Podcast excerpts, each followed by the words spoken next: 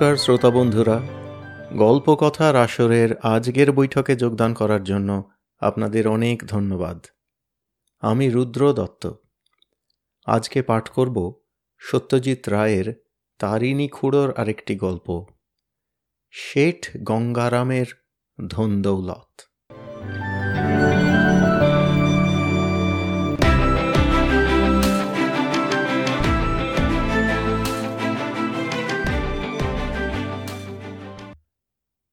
আমার এখন যে চেহারা দেখছিস, বললেন তারিণী খুড়ো, তা থেকে আমার ইয়াং বয়সের চেহারা তোরা কল্পনাই করতে পারবি না। কীরকম চেহারা ছিল আপনার খুড়ো? জিজ্ঞেস করল ন্যাপলা, ধর্মেন্দারের মতো? জ্যা জ্যা বললেন খুড়ো, ওরকম নাশপাতি মার্কা চেহারা নয়। টকটকে রং, ব্যায়াম করা পাকানো শরীর, জামা খুললে প্রত্যেকটি মাসল আঙুল দিয়ে দেখানো যায়। অ্যানাটমির চার্টের দরকার হয় না। ফিল্ম স্টারের কথা কি বলছিস? কত অফার পেয়েছে জানিস খুড়ো হিরো হবার জন্য? ইস, আর আপনি নিলেন না? বলল ন্যাপলা। ওবিসি তখন তো বোধ হয় সাইলেন্ট ছবি, তাই না? কে বললে সাইলেন্ট আমি বলছি স্বাধীনতার কয়েক বছর আগের কথা। সাইলেন্ট ছবি তো ফুরিয়ে গেছে ত্রিশ সনের কিছু পরেই। আপনি রিফিউজ করলেন? আলবাত! একবার একটা ছবিতে করতে হয়েছিল, তবে সেটা অন্য গল্প আরেকদিন বলব। আসলে ফিল্মের হিরো হবার শখ আমার ছিল না। আমি চেয়েছিলাম আমার গোটা জীবনটাই হবে একটা সিনেমার গপ্প, একটা খাঁটি, নির্ভেজাল অ্যাডভেঞ্চার অথবা বলতে পারিস একটা সিরিজ অফ অ্যাডভেঞ্চার্স রং মেখে ক্যামেরার সামনে দাঁড়াবো ডিরেক্টর মশাই ডুগডুগি বাজাবেন আর আমি নাচবো, এ শর্মা সে শর্মা নয়। আজ কোন অ্যাডভেঞ্চারের বিষয়ে বলবেন মিস্টার শর্মা? জিজ্ঞেস করল ন্যাপলা। খুড়োকে এ ধরনের কথা বলার সাহস একমাত্র ন্যাপলারই আছে, তবে সেটা খুড়ো বিশেষ মাইন্ড করেন বলে মনে হয় না। বাইরে একটা খিটখিটে ভাব দেখালেও আসলে ওর মনটা নরম, এটা জানতাম। বেনেটোলা থেকে টালিগঞ্জে আসেন যে শুধু আমাদের গল্প শোনাবার জন্যই, এটা তো মিথ্যে নয়। দুধ, চিনি ছাড়া চায়ে পরপর দুটো চুমুক দিয়ে খুঁড়ো বললেন, নাইনটিন ফোরটি ফোরে আজমির, তখন আমার বয়স আটাশ। আমরা পাঁচজন, আমি, ভুলু, চটপটি, সুনন্দ আর ন্যাপলা, গল্পের জন্য রেডি হয়ে বসলাম। চা শেষ করে একটা এক্সপোর্ট কোয়ালিটি বিড়ি ধরিয়ে খুঁড়ো আরম্ভ করলেন। আগ্রায় একটা ব্যাংকের চাকরিতে ইস্তফা দিয়ে কোথায় যাওয়া যায় তাই ভাবছি। এমন সময় হঠাৎ মনে পড়ে গেল ধরণী কাকার কথা। আমার বাবার মাস্তুতো ভাই। তিনি জয়পুরে হোমিওপ্যাথি করে বেশ পশার জমিয়ে বসেছেন। রাজস্থানটা দেখা হয়নি, অথচ ছেলেবেলা থেকেই ও দেশটার ওপর একটা আকর্ষণ রয়েছে। মনে হয় ভারতবর্ষে ওটাই হলো সত্যিকারের রোম্যান্স ও অ্যাডভেঞ্চারের ঘাঁটি। চলে গেলুম কাকার কাছে। আমি বেকার শুনে কাকার ভুরু কুঁচকে গেল। বললেন, তোর মতো একজন জোয়ান ছেলে ফ্যা ফ্যা করে ঘুরে বেড়াচ্ছে, এটা আমি বরদাস্ত করতে পারি না। আজমির যাবি? বললুম, কি আছে সেখানে? কাকা বললেন, শেঠ গঙ্গারাম আমার পেশেন্ট। পেটের আলসারে ভুগত, আমার ওষুধের চাঙ্গা হয়ে উঠেছেন। তার একজন ইংরেজি জানা সেক্রেটারি দরকার। তোর তো ইংরেজিতে অনার্স ছিল। যদি চাস, তো তোকে রেকমেন্ড করে দিতে পারি। কখন কি কাজে দরকার পড়ে, তাই টাইপিংটা আগেই শেখা ছিল। কাজেই সেক্রেটারির চাকরির পক্ষে আমি অনুপযুক্ত নই। তবু লোকটার সম্বন্ধে একটু ডিটেল জানা দরকার বলে প্রশ্ন করলুম, কি করেন গঙ্গারাম? গঙ্গারাম বলেই উনিশটি বার ম্যাট্রিক এসে ঘায়েল হয়ে থামল শেষে মনে পড়ে যায়। কাকা বললেন, গঙ্গারাম মস্ত ধনী, হিরে জহরতের কারবার, বিদেশে করেসপন্ডেন্স চালাতে হয়। যে সেক্রেটারি ছিল, সে নাকি বিয়ে করার নাম করে সেই জায়গায় আছে আর আসেনি। বস হিসেবে গঙ্গারাম কি কোনো গোলমাল নেই। তবে ওর একটা ছেলে আছে, বছর বারো বয়স, সে নাকি একটি মূর্তিমান বিচ্ছু। সে যদি কিছু করে থাকে। আমি বললুম কুচ পরোয়া নেই যে ছেলের এখনও গোঁফ গজাবার বয়স হয়নি, তাকে আবার ভয় কিসের? ও আমি সামলে নেব। তাহলে আর কি লেগে পড়? আমি গঙ্গারামকে লিখে দিচ্ছি। আমার রিকোয়েস্ট ও ঠেলতে পারবে না। কাকার এক চিঠিতেই গঙ্গারাম রাজি, লিখলেন সেন্ড ইউর নেফিউ ইমিডিয়েটলি একবার অম্বর প্যালেসটায় ঢুঁ মেরে জয়পুর থেকে চলে গেলাম মুসলমানদের পবিত্র তীর্থস্থান আজমিরে। আকবর একটা প্রাসাদ বানিয়েছিলেন এই শহরে। আজমির থেকে সাত মাইল পশ্চিমে হিন্দুদের তীর্থস্থান পুষ্কর। সব মিলিয়ে যাকে বলে ঐতিহ্যে মহিয়ান। প্রথম রাতটায় থাকলাম সার্কিট হাউসে। কাকাই ব্যবস্থা করে দিয়েছিলেন। আনাসাগর নামে বিরাট লেকের ধারে এমন সার্কিট হাউস ভারতবর্ষে আর দুটি আছে কিনা সন্দেহ। বারান্দায় বেতের চেয়ারে বসে যে দৃশ্য দেখলুম, তা জীবনে ভুলব না। হাজার হাঁস চড়ে বেড়াচ্ছে লেকে, পশ্চিমে তারাগড় পাহাড়, তার পিছনে টেকনিক্যালার ছবির মতো সানসেট হচ্ছে। শেঠ গঙ্গারামের গদি এবং বাসস্থান শহরের মধ্যিখানে হলেও বাড়ির ভেতরে একবার ঢুকে পড়লে সেটা আর বোঝার জো থাকে না। সাতাশ বিঘে জমির ওপর বাড়ি, আর সেটাকে ঘিরে দুর্গের মতো পাঁচিল। আড়াইশো বছরের সোনাদানার ব্যবসা। ঘরে কত যে মহামূল্য রত্ন আর গয়নাগাঁটি আছে, তার হিসেব নেই। সেই জন্যেই এই পাঁচিলের ব্যবস্থা, যদিও তাতেও যে ষোলো আনা সেফটি হয় না সেটা পরে বুঝেছিলাম, তবে সে কথা যথাস্থানে প্রকাশ্য। গঙ্গারামের সঙ্গে সকালে গদিতে দেখা করলুম। ভদ্রলোকের বয়স ষাট পঁয়ষট্টি, ঘি খাওয়া, নধর, পরিপুষ্ট চেহারা, একবার বসে পড়লে উঠতে গেলে পাশের লোককে হাত ধরে হেল্প করতে হয়। আমায় দেখে প্রথম প্রশ্ন হলো আর ইউ আ বেঙ্গলি এ প্রশ্নের অবশ্যই একটা কারণ আছে, সেটা এখানে বলি। আগ্রায় থাকতে একদিন ব্যাংকে এক খদ্দের আসে। ভদ্রলোকের চেহারা এমনিতেই ভালো, তার উপর এক জোড়া তাগড়াই গোঁফ তাতে এমন এক পার্সোনালিটি এনে দিয়েছে যে দেখেই ডিসাইড করলুম ও জিনিস আমারও চাই। আড়াই মাস লেগেছিল গোঁফের ওই শেপ নিতে। মাঝঘানটা ভরাট আর পুরু, আর দুটো পাশ যেন দুটো হাতির সুঁড় সেলাম ঠুকছে। কলকাতার বাঙালিদের মধ্যে থেকে গোঁফ জিনিসটা তখন প্রায় উঠে গেছে, কিন্তু পশ্চিমে অনেকেই ওটার খুব তো আজ করে। আর রাজস্থানে তো কথাই নেই। শেঠজিকে বললুম যে আমি বঙ্গ সন্তানই বটে, গোঁফটানে হাত শখের ব্যাপার। ইংরেজিটা তো মোটামুটি বলতেই পারতুম, দু বছর আগ্রায় থেকে হিন্দিটাও সড়গড় হয়ে গেছিল। তার উপর আদব কায়দাগুলো রপ্ত, স্বাস্থ্য ভালো, সব মিলিয়ে গঙ্গারাম খুশিই হলেন। বললেন, আমার বাড়িতেই তুমি থাকবে। সকাল বিকেলে আমার কাজ করবে, দুপুরটা আমি ঘুমোই আর সন্ধেটা তুমি আমার ছেলের টিউশনি করবে। ছেলে চালাক, তবে পড়াশুনোয় মন নেই, ভারী দুরন্ত সঙ্গদোষে নষ্ট না হয়, সেটা তোমাকে দেখতে হবে। উপযুক্ত পারিশ্রমিক আমি তোমাকে দেব। তবে একটা কথা, আমরা নিরামিষ খাই। মাছ, মাংস খেতে চাইলে তোমাকে বাইরে গিয়ে খেতে হবে। অবশ্যই শাক, সবজি, ফলমূল, দুধ মিষ্টিতে যদি তোমার অরুচি না হয়, তাহলে বাইরে যাবার কোনো দরকার হবে বলে মনে করি না। নিরামিষ শুনে গোড়ায় মনটা দমে গেছিল কিন্তু শেঠজির বাড়ির নিরামিষ রান্না এমনই সুস্বাদু, আর বাড়ির গরুর খাঁটি দুধের মালাই বালাইয়ের এমনই কোয়ালিটি যে মাছ মাংসের অভাব মিটিয়ে দিয়েছিল। গঙ্গারামের সব শুদ্ধ সাত ছেলে। তার মধ্যে দুটি অল্প বয়সেই মারা গেছে, দুটি আর্মিতে, দুটি বাপের ব্যবসায় যোগ দিয়েছে, আর ছোটটি হলেন শ্রীমান মহাবীর বিচ্ছু। আমার সঙ্গে কথা বলে গঙ্গারাম ছেলেকে ডেকে পাঠালেন। সে এলে পরে ইনি তোমার নতুন মাস্টার বলে আমার পরিচয় দিয়ে বললেন, যাও, একে এর ঘর দেখিয়ে দিয়ে এসো।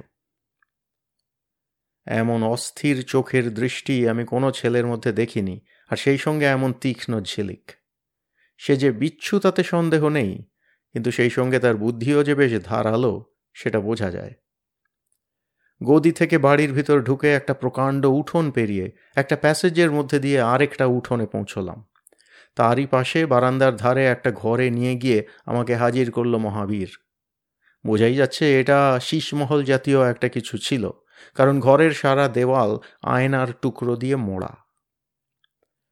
আমাকে পৌঁছে দিয়েই মহাবীর যে কেন চম্পট দিল, সেটা মিনিট খানেকের মধ্যেই বুঝতে পারলাম। ঘরের মেঝেতে দুটি এবং খাটের উপর একটি জ্যান্ত বিছে অবস্থান করছে। মেঝের দুটি তেঁতুলে আর খাটের ওপরেরটি একেবারে খোদ, কাঁকড়া বিছে। শেষেরটি আপাতত খাটের মধ্যেখান থেকে বালিশ লক্ষ্য করে এগুচ্ছে। আমি জানি, মেঝের দুটি চেহারাতেই যা ভয়ের উদ্রেক করে, কামড়ে বিষ নেই। তবে বিছানার উপরে যেটি, তার ল্যাজের ডগায় বাঁকানো হুলটির ছোবল একেবারে মারাত্মক। বিচ্ছু বিশেষণের তাৎপর্য যে এইভাবে প্রথম দিনই বোঝা যাবে সেটা ভাবিনি। আমি ঘর থেকে বেরিয়ে, মহাবীর, বলে একটা হাঁক দিলুম। তাতে উত্তর না পেলেও ডাকের ফলে উল্টো দিকের বারান্দায় স্বয়ং শ্রীমানের আবির্ভাব হলো। হেলতে দুলতে সে এসে দাঁড়াল একটা থামের পাশে। আমি তাকে ডাকলুম, এ দাঁড়াও। বিচ্ছু এগিয়ে উঠোনের মাঝ বরাবর এসে আবার থামলেন। হাত দিয়ে বিচ্ছু তুলতে পারো? জিজ্ঞেস করলুম আমি। শ্রীমান নিরুত্তর। এসো, দেখে যাও কি করে তোলে। এবার শ্রীমানের কৌতূহল হল। এখানে বলে রাখি, আমি নিজেও কোনো দিন হাত দিয়ে কাঁকড়া বিছে তুলিনি। তবে সেটা যে সম্ভব তা জানি, কারণ ছেলেবেলায় গনসা বলে আমাদের একটা চাকর ছিল, তাকে এ জিনিস করতে দেখেছি। খপ করে ঠিক হুলের তলাটা ধরে তুলে ফেললে হুল ফোটাবার আর মৌকা পায় না বিছে। মহাবীর আমার ঘরের দরজার মুখটাতে এসে দাঁড়াল। আমি দম টেনে এক বুক সাহস নিয়ে দুগ্গা বলে একছো বলে খাটের উপর থেকে বিছেটাকে ল্যাজ ধরে তুললুম। তারপর সেটা দু আঙুলে ঝুলিয়ে মহাবীরের মুখের কাছে নিয়ে গিয়ে বললুম, বিছেগুলোকে বাইরে ফেলে আসার জন্য একটা পাত্র নিয়ে এসো। আর দেখছই তো, আমার যখন ভয় নেই, তখন আমাকে ভয় দেখিয়ে কোনো মজা নেই। মহাবীর এক মিনিটের মধ্যেই একটা কাঁচের বইয়াম নিয়ে এলো। তার ভেতরের দেয়ালে লাড্ডুর গুঁড়োও লেগে রয়েছে। তারই মধ্যে প্রথমে কাঁকড়া বিছেটাকে, তারপর তেঁতুলে বিছে দুটো ফেলে বললুম, এগুলোকে বাড়ির পাঁচিলের বাইরে ফেলে এসো। মহাবীর গেল। তারপর কিছুক্ষণের মধ্যেই এসে রিপোর্ট করে গেল যে সে আমার আজ্ঞা পালন করেছে। তারপর থেকে মনে হতো যে প্রাইভেট টিউটরের প্রতি তার যে স্বাভাবিক বিরাগ সেটা মহাবীর কিছুটা কাটিয়ে উঠেছে। কতটা কাটিয়েছে সেটা জানা মুশকিল, কারণ এমনিতে সে অত্যন্ত চাপা। পেটে বোমা মারলেও মনের আসল ভাব সে প্রকাশ করবে না। কিন্তু ছেলেটি অত্যন্ত চৌকস। কাজেই লেখাপড়ায় যাতে তার মন বসে, সে চেষ্টা আমাকে করতেই হবে, তাতে সফল হই বা না হই। দুষ্টুমি বন্ধ করার চেষ্টা আমি করিনি, কারণ জানি সেটা মাঠে মারা যাবে। তেঁদরামোর দৌড় যে কতখানি, সেটা একদিনের ঘটনা বললেই বুঝতে পারবে। গঙ্গারামের বাড়িতে চারটে ঘোড়া, ছটা উট। একদিন সকালে মনিবের চিঠি টাইপ করছি গদিতে বসে। এমন সময় হঠাৎ সমস্বরে অনেকগুলো উটের আর্তনাদ শুনে আঁতকে উঠলুম। উটের ডাকের মতো অমন বিভৎস ঘড়ঘড়ে ডাক আর কোনো জানোয়ারের নেই। কৌতূহল হওয়াতে বাইরে বেরিয়ে দেখি, জোড়া জোড়া উঠ বোধহয় পরস্পরের দিকে পিট করে বসেছিল। কোনো এক ফাঁকে গিয়ে শ্রীমান এর ওর লেজে গাঁট ছড়ার মতো করে বেঁধে দিয়ে এসেছে। বসা উঠ দাঁড়িয়ে উঠতে লেজে টান পড়ার ফলেই এই বিকট চিৎকার। গঙ্গারাম এ ব্যাপারে ভয়ঙ্কর আপসেট হয়ে পড়াতে তাকে বুঝিয়ে বললুম যে এ ধরনের দুষ্টুমির বয়সটা মানুষের খুব দীর্ঘস্থায়ী হয় না। তোমার ছেলের যথেষ্ট বুদ্ধি আছে, সে পড়াশোনায় ভালো হবে এ গ্যারান্টি আমি দিচ্ছি, তুমি চিন্তা করো না। এত বলার পর বাপ স্বস্তির নিঃশ্বাস ফেললেন। মহাবীরকে পড়ানোর টাইম ছিল সন্ধ্যা সাতটা থেকে নটা। একতলার পিছন দিকে আমার ঘরের উল্টো দিকে একটা ঘরে বসে পড়াশুনো হতো। আমি গিয়ে বসলেই বেয়ারা এক গেলাস শরবত দিয়ে যেত। সেটা যে কিসের শরবত তা কোনোদিন ঠাহর করতে পারিনি, তবে বলতে পারি এমন সুস্বাদু সুগন্ধি শরবত আর কোনো দিন খাইনি। শরবত শেষ হতে না হতেই ছাত্র এসে পড়তেন। একদিন দেখি ছেলে আর আসে না। আমি ঘড়ি দেখছি থেকে থেকে, বিশ মিনিট হয়ে গেল, পঁচিশ মিনিট, এক ঘণ্টা, তবু সে আসে না। দেরির কি কারণ হতে পারে বুঝতে পারছি না, এমন সময় হঠাৎ শ্রীমান এসে হাজির। কি ব্যাপার বলো তো? জিজ্ঞেস করলাম তাকে, এত দেরি কেন? তোমায় একটা জিনিস দেখাবো, তাই, বললেন শ্রীমান। বাবার নেশা পুরোপুরি না হলে ট্যাঙ্ক থেকে চাবি বার করতে পারছিলাম না। সর্বনাশ, বাবার ট্যাঙ্ক থেকে চাবি? শেঠজি যে গাঁজা জাতীয় একটা কিছু সেবন করেন সন্ধ্যাবেলা, সেটা জানতাম। কিসের চাবি? জিজ্ঞাসা করলাম আমি। সিন্দুকের, বললেন শ্রীমান বিচ্ছু। তারপর পকেট থেকে একটা জিনিস বার করে টেবিলের উপর রাখল। ল্যাম্পের আলোয় সেটার চোখ ধাঁধানো ঝলসানি আমায় থমকে দিল। জিনিসটা একটা সোনার লকেট। সাইজে ক্যারামের স্ট্রাইকারের মতো।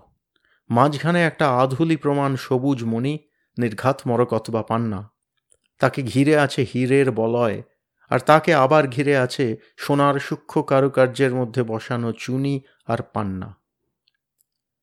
জাহাঙ্গীর বাদশার জিনিস ছিল এটা, চাপা গলায় বলল মহাবীর, বিশ লাখ টাকা দাম। বাবা কাউকে দেখান না, কাউকে বিক্রি করবেন না। আর তুমি এটা সিন্দুক থেকে বার করে নিয়ে এলে? বাহ, এটা তোমাকে দেখাবো না। তোমার দেখা হলে আবার রেখে দিয়ে আসব। আমি অবাক হয়ে একবার লকেটের দিকে, একবার মহাবীরের দিকে দেখছি। এমন সময় হঠাৎ একটা প্রশ্ন করে বসলেন শ্রীমান। টোটা সিং এর নাম শুনেছ? কে টোটা সিং? আসল নাম কেউ জানে না। ডাকু টোটা সিং। পুলিশ ধরে জেলে পুরেছিল। ও জানলার গরাদ হাত দিয়ে বেঁকিয়ে পালিয়ে যায়। এবার মনে পড়ল, কোনো একটা কাগজে পড়েছিলাম বটে। রাজপুত ডাকাত রাজপুত্রেরই মতো চেহারা। ফর্সা রং কিন্তু ডাকাতি করে মিসকালো ভিলদের সঙ্গে। ভারী রহস্যময় চরিত্র। পুলিশ জেরা করেও কিছু জানতে পারেনি। দুর্ধর্ষ সাহসী আর বন্দুকের অব্যর্থ নিশানা। গায়েও নাকি প্রচণ্ড শক্তি। হঠাৎ টোটা সিংয়ের কথা জিজ্ঞেস করছ কেন? আমাদের বাড়িতে ডাকাত এলে মজা হবে। আমি তো থ। বললাম, এসব কি বলছো তুমি? গোলাগুলি চলবে আর মজা হবে না? এসব কথা বলো না মহাবীর। যদি লোক খুন হয়, সেটা কি খুব ভালো হবে? মহাবীর আর কিছু বলল না। তার উৎসাহের সঙ্গে আমার উৎসাহ মেলাতে পারলাম না বলে বোধহয় সে কিছুটা হতাশ হলো। তাকে লকেটটা দিয়ে বললাম, যাও, এটা রেখে এসো বাবার সিন্ধুকে।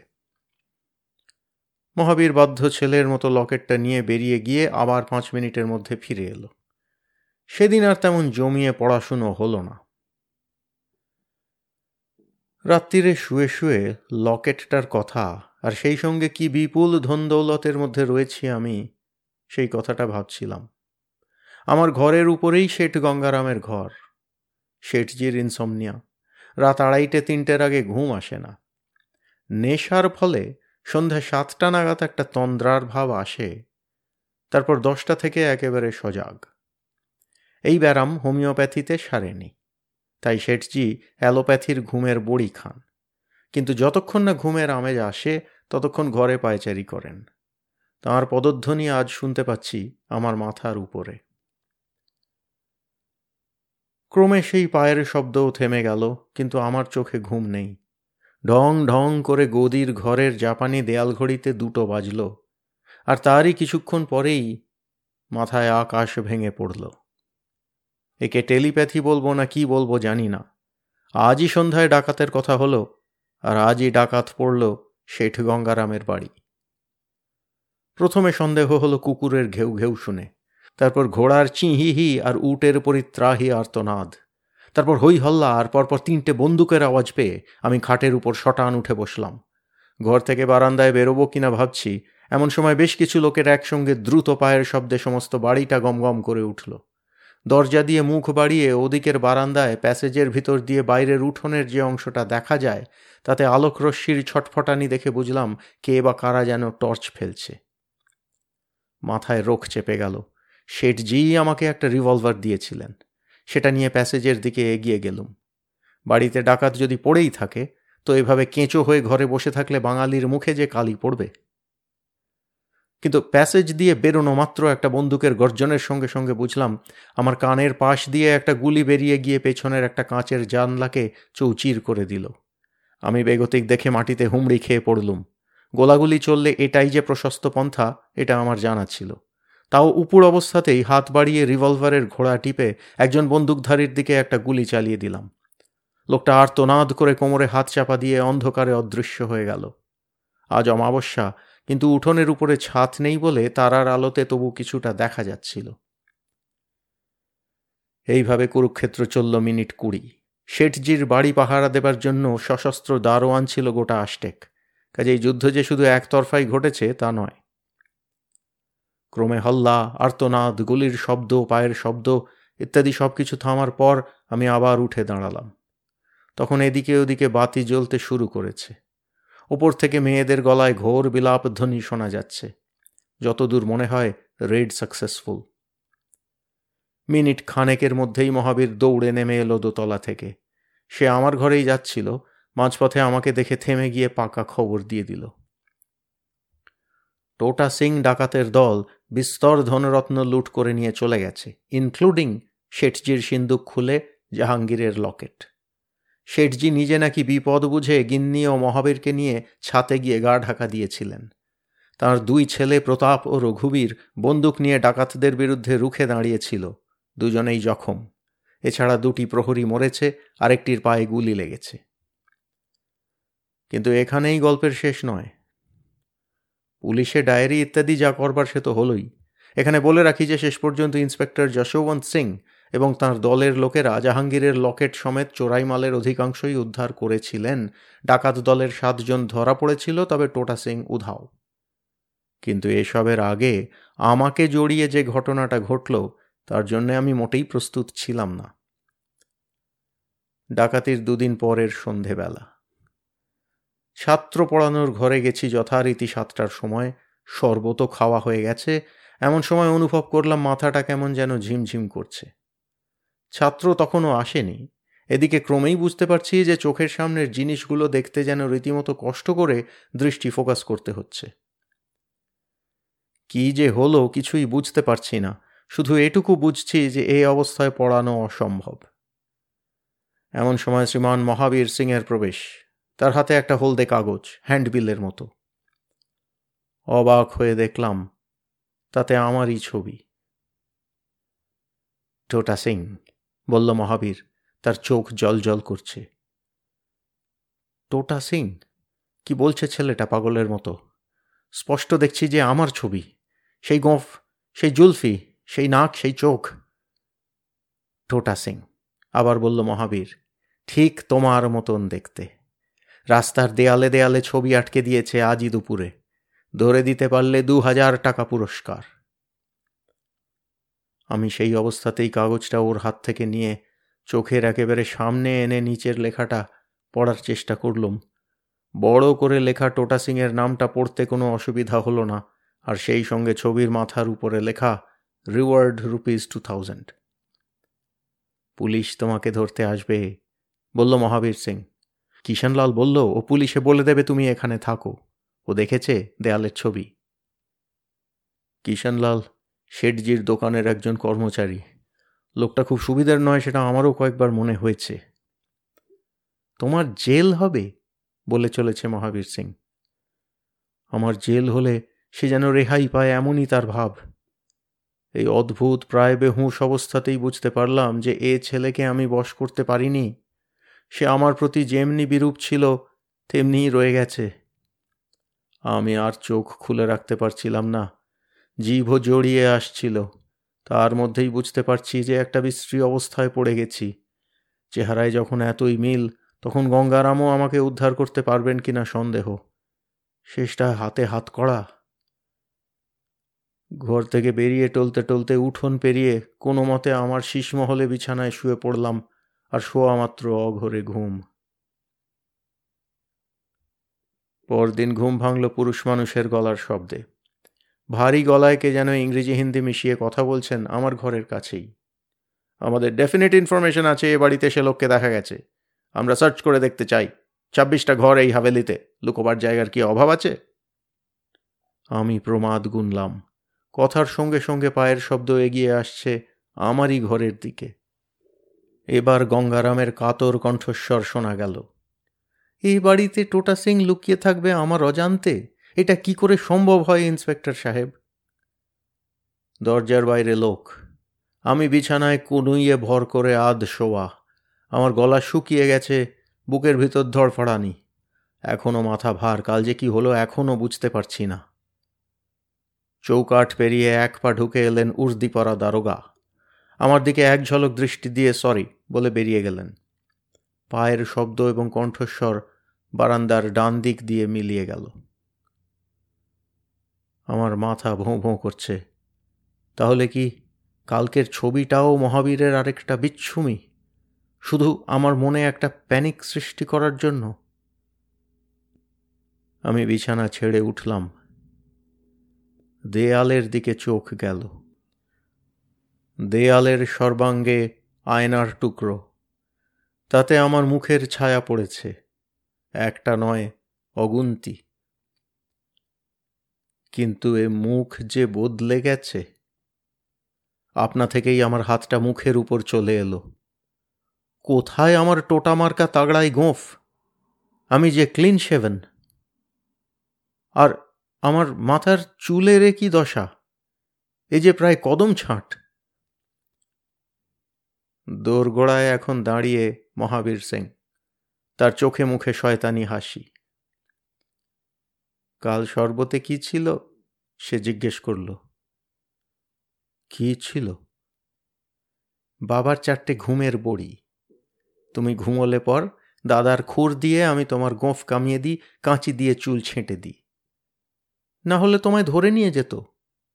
এখন ওরা বুদ্ধু বনে যাবে। আমি অবাক হয়ে চেয়ে রইলাম মহাবীরের দিকে। এমন ফন্দির কি তারিফ না করে পারা যায়? আর সে যে সত্যি আমার বন্ধু, তার এর চেয়ে বড় প্রমাণ কি আর আছে? সবাস, মহাবীর।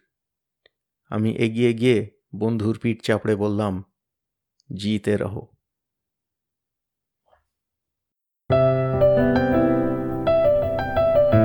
আপনাদের মতামত আমাদের জানাতে ভুলবেন না কিন্তু, শ্রোতা বন্ধুরা। আমাদের ওয়েবসাইট গল্প কথার আসর dot org G O L P O K O T H A R K S O R dot O R G